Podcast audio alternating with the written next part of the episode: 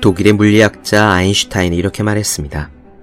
어지러운 책상이 어지러운 머리를 뜻한다면 빈 책상은 빈 머리를 뜻하는 것인가?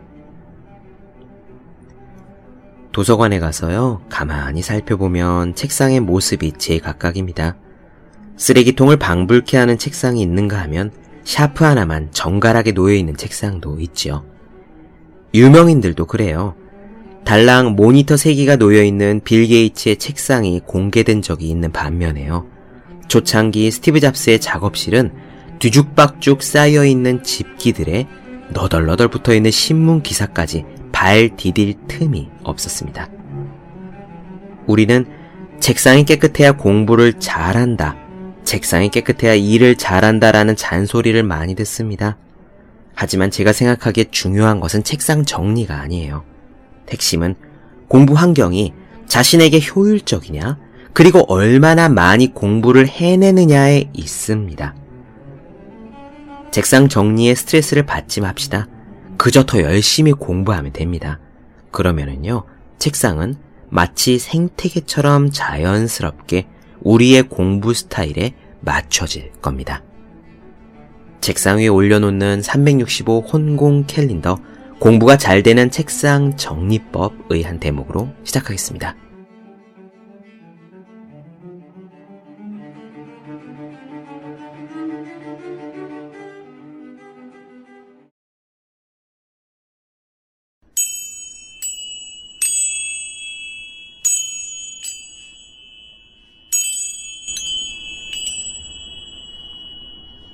네, 안녕하세요. 본격 공부 작업 팟캐스트 서울대는 어떻게 공부하는가 한지우입니다.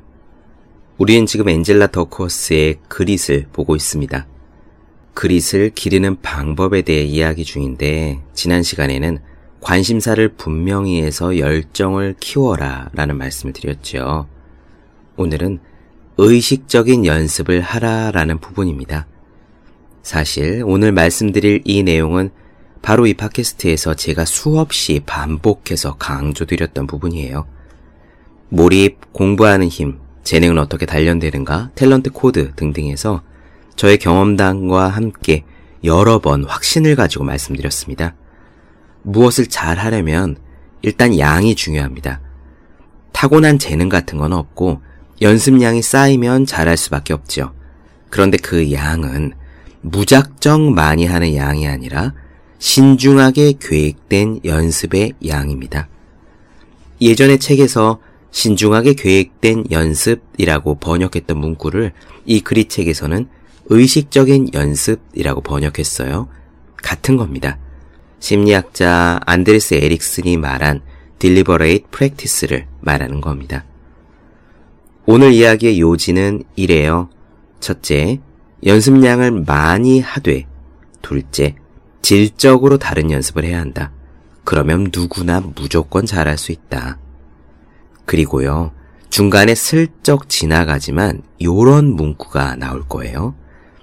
흥미롭게도 최고 수준에 이른 사람들은 아무도 보지 않을 때 혼자 연습하기를 원한다. 바로 이 부분이 성취의 핵심입니다. 혼자 연습하는 시간을 늘려야 하는 이유는 간단해요. 이런 거예요. 성공하려면 질적으로 다른 연습을 해야 합니다. 그런데 질적으로 다른 연습, 즉 의식적인 연습은 혼자 할 때 할 수 있는 거예요. 그래서 혼자 연습하는 시간을 많이 확보하는 사람이 실력이 늡니다. 제가 혼자 하는 공부의 정석에서 한 것과 같은 이야기죠. 공부를 잘하려면 혼자 공부하는 시간을 늘려야 합니다. 그게 핵심이고 답이에요. 길게 말씀드리지 않고 바로 오늘 이야기 시작하겠습니다.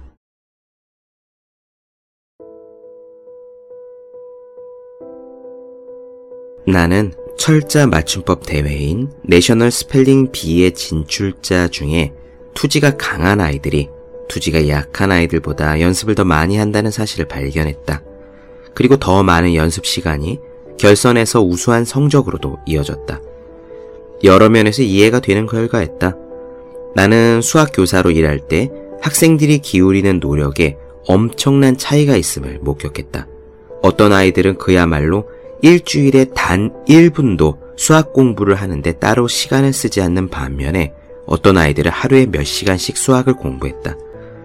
그릿이 있는 사람은 대개 남들보다 오랫동안 노력한다는 여러 연구 결과를 고려하면 그릿의 이점은 일단 과제에 더 많은 시간을 쓰는 데서 오는 듯 했다. 하지만 나는 연구를 계속하면서 그릿에는 관심사에 쏟는 시간의 양뿐만 아니라 질도 중요한지 궁금해졌다. 과제에 더 많은 시간은 물론 양질의 시간을 쏟아부어야 할까? 나는 기술이 발달하는 과정을 다룬 자료들을 찾아서 읽기 시작했다. 그리고 얼마 후에 인지심리학자인 안데르스 에릭슨을 찾아갔다. 에릭슨은 전문가들이 세계적인 수준의 기술을 습득하는 비결을 줄곧 연구해왔다. 그는 올림픽 출전 선수, 체스 그랜드마스터, 유명 피아니스트, 골프 선수, 방사선 전문 의사 등 수많은 전문가들을 조사했다. 에릭슨의 연구 결과를 요약하자면 이렇다. 세계적으로 유명한 전문가들의 발전 과정을 추적해보면 예외 없이 오랜 세월 느리게 기술을 향상시켜 왔다는 사실을 알게 된다. 기술이 향상될수록 발전 속도는 느려진다. 이는 모든 사람에게 적용되는 사실이다. 자기 분야에 대해 알아갈수록 하루하루 향상되는 폭은 매우 적어진다. 에릭슨의 연구 결과에서 놀랄 만한 사실은 기술 발달에 매우 오랜 시간이 걸린다는 거다. 그의 한 연구에서는 독일 음악학교의 최우수 바이올리니스트들이 최고 수준의 기량을 갖추기까지 10년 동안 약 1만 시간을 연습했다는 이야기가 나온다. 반면에 그들보다 기량이 못한 학생들이 같은 기간에 연습한 총 시간은 그들의 절반밖에 안 됐다. 무용가 마사 그레이엄이 원숙한 무용가가 되기까지 약 10년이 걸린다라고 했던 말이 단순한 우연은 아닌 듯하다. 지금으로부터 1세기 전에 전신원들을 연구한 심리학자들은 모스 부호를 익히는데 수년간의 어려운 수습 기간이 요구되므로 매우 능숙한 수준에 도달하는 사람이 드물다고 했다. 그렇다면 모스 부호를 능숙하게 치는 데는 몇 년이나 걸렸을까? 연구자들은 이렇게 결론 내렸다. 우리가 확보한 증거에 따르면 대단히 노련하게 모스로 전보를 보낼 수 있는 전신원이 되려면 10년이 걸린다. 하지만 에릭슨의 연구로 밝혀진 결정적 사실은 전문가들이 더 오래 연습한다는 것이 아니다. 그보다 더 중요한 것은 전문가들의 연습은 다르다는 거다. 우리 대부분과 달리 전문가들은 에릭슨이 말하는 의식적인 연습을 수천, 수만 시간 동안 한다. 그렇다면 의식적인 연습, 즉 전문가들의 연습 방법은 무엇이 어떻게 다를까? 전문가들의 연습 방법을 요약하면 다음과 같다. 그들은 도전적인 목표를 설정하고 전체 기술 중에서 아주 일부분에만 집중한다. 그들은 이미 잘하는 부분을 노력하기보다는 뚜렷한 약점을 개선하려고 노력한다. 그들은 의도적으로 아직 도달하지 못한 난이도의 과제에 도전하는 것이다. 올림픽 수영 금메달리스트인 로디 게인스는 이렇게 설명했다. 연습 때마다 내 기록을 깨려고 노력했습니다. 코치님이 100m를 1분 15초에 주파하는 연습을 10번 하라고 주문하면 다음날 연습할 때는 1분 14초에 주파하려고 했던 거죠. 그렇다. 전문가들은 도전적인 목표를 설정한 뒤에는 그 목표에 도달하기 위해 온전히 집중하고 비상한 노력을 기울인다. 흥미롭게도 많은 이들이 아무도 보지 않을 때 혼자 연습하기를 원한다. 위대한 농구 선수인 케빈 듀렌트는 이렇게 말했다. 혼자 동작을 연습하고 그 동작 하나하나를 세밀히 개선하는데 연습 시간의 70% 정도를 쓰는 것 같습니다. 마찬가지로 음악가가 혼자 연습하는데 쓰는 시간은 다른 음악가와 함께 연습한 시간보다 그들의 발전 속도를 훨씬 더 잘 예측해주는 변수다. 그리고 전문가들은 가능한 한 빨리 자신의 수행에 대한 피드백을 받고 싶어 한다. 물론 그 피드백에는 부정적인 내용이 많다. 그들은 자신이 잘한 부분보다 앞으로 고쳐 나가야 할 틀린 부분에 관심이 더 많은 것이다. 피드백을 적극적으로 수용하는 자세는 즉각적인 피드백만큼이나 매우 중요하다. 그렇다면 의식적인 연습은 모든 분야에 적용될 수 있을까? 체스 선수나 음악가, 운동선수가 아닌 보통 사람들은 의식적인 연습의 일반 원리가 자기에게도 적용되는지 궁금할 것이다.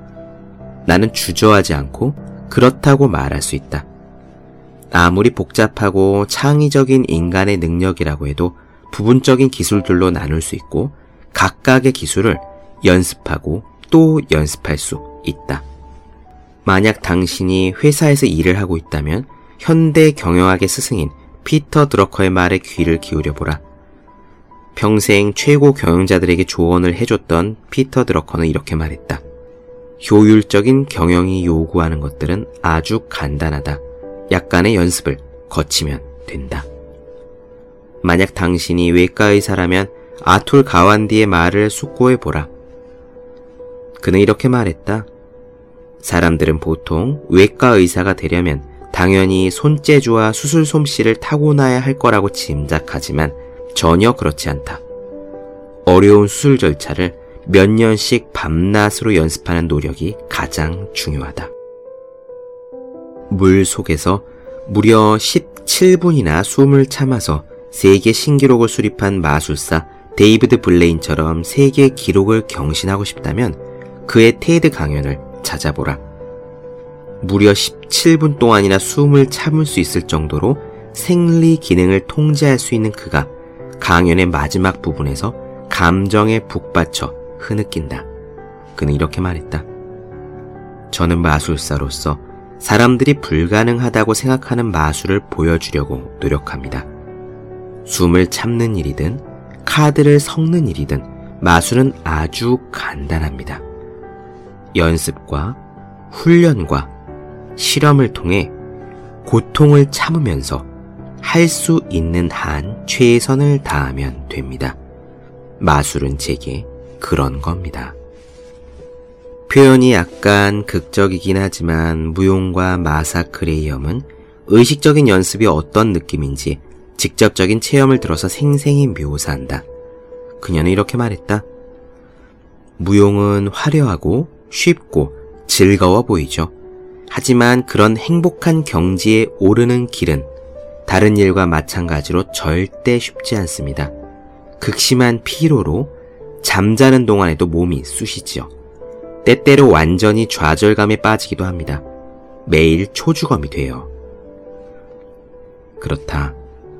모든 사람이 익숙하고 편한 영역 밖에서의 노력을 그렇게 극단적으로 표현하지는 않겠지만 사람들이 의식적인 연습을 대단한 노력이 필요한 일로 여긴다는 것이 에릭슨의 대체적인 연구 결과다.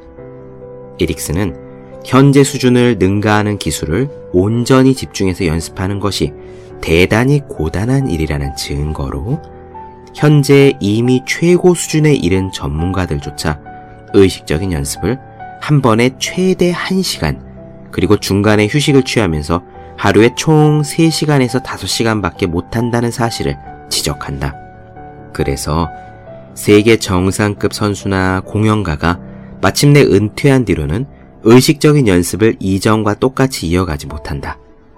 만약 연습 자체가 재미있고 즐겁다면 은퇴 후에도 연습을 계속할 것이다. 훌륭한 코치, 멘토, 교사를 구하는 것 외에 어떻게 하면 의식적인 연습에서 최대의 결과를 얻어내고 힘들게 연습한 사람만이 누릴 자격이 있는 몰입 상태를 더 경험할 수 있을까? 네 가지가 필요하다. 이 네 가지가 있어야 의식적인 연습이다. 첫째, 명확하게 쓰여진 확실한 목표가 있어야 한다.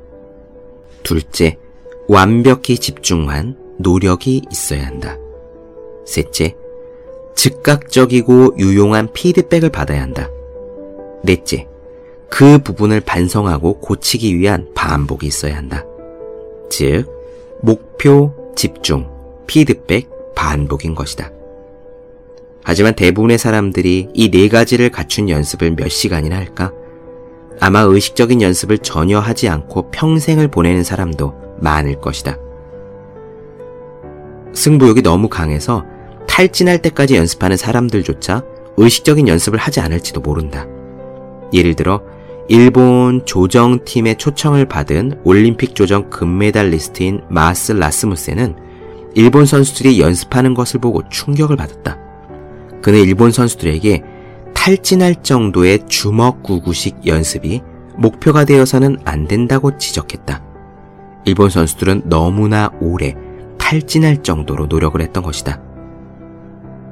그의 조언은 에릭슨의 연구에서 보여준 것처럼 심사숙고해서 목표를 정하고 하루 최대 몇 시간씩만 양질의 훈련을 하라는 것이었다.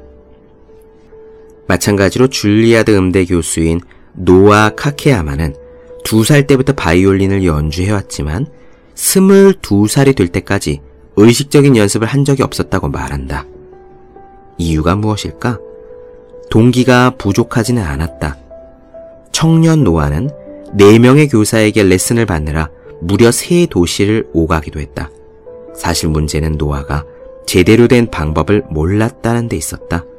그는 자신의 기술을 보다 효율적으로 향상시킬 과학적 연습 방법이 있다는 사실을 알게 된 직후부터 연습의 질과 실력 향상에 따른 만족감이 모두 급등했다. 결론은 이렇다. 노력을 많이 하되 그 노력은 질적으로 다른 의식적인 연습이어야 한다. 의식적인 연습이 되기 위해서는 자신이 부족한 부분을 찾아 목표를 세우고 그 목표에 대해서 완전히 집중해서 노력하며 쓸모 있는 피드백을 받아 자신의 방법을 반성하고 개선해서 반복해야 하는 것이다. 그리고 이 네 가지를 최대한 많이 하기 위해 혼자 연습하는 시간을 늘려야 한다.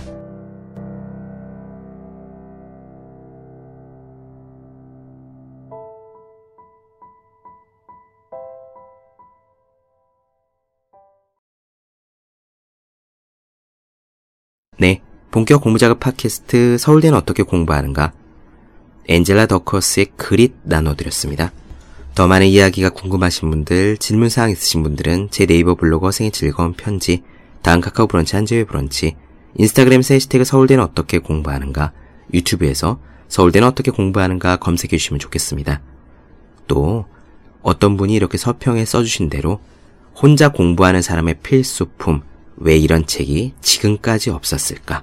학생, 수험생, 취업준비생, 직장인 등 혼자서 공부하고 계시는 분들을 위해 마련한 책상 위에 놓기만 해도 공부하고 싶어지는 1일 1 공부자극 캘린더 365 혼공 캘린더가 있죠.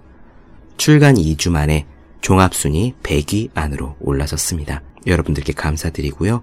이 365 홍콩 캘린더를 주위에 공부하시는 분들께 선물해 주시면 좋겠습니다. 오늘은 여기까지 할게요. 전 다음 시간에 뵙겠습니다.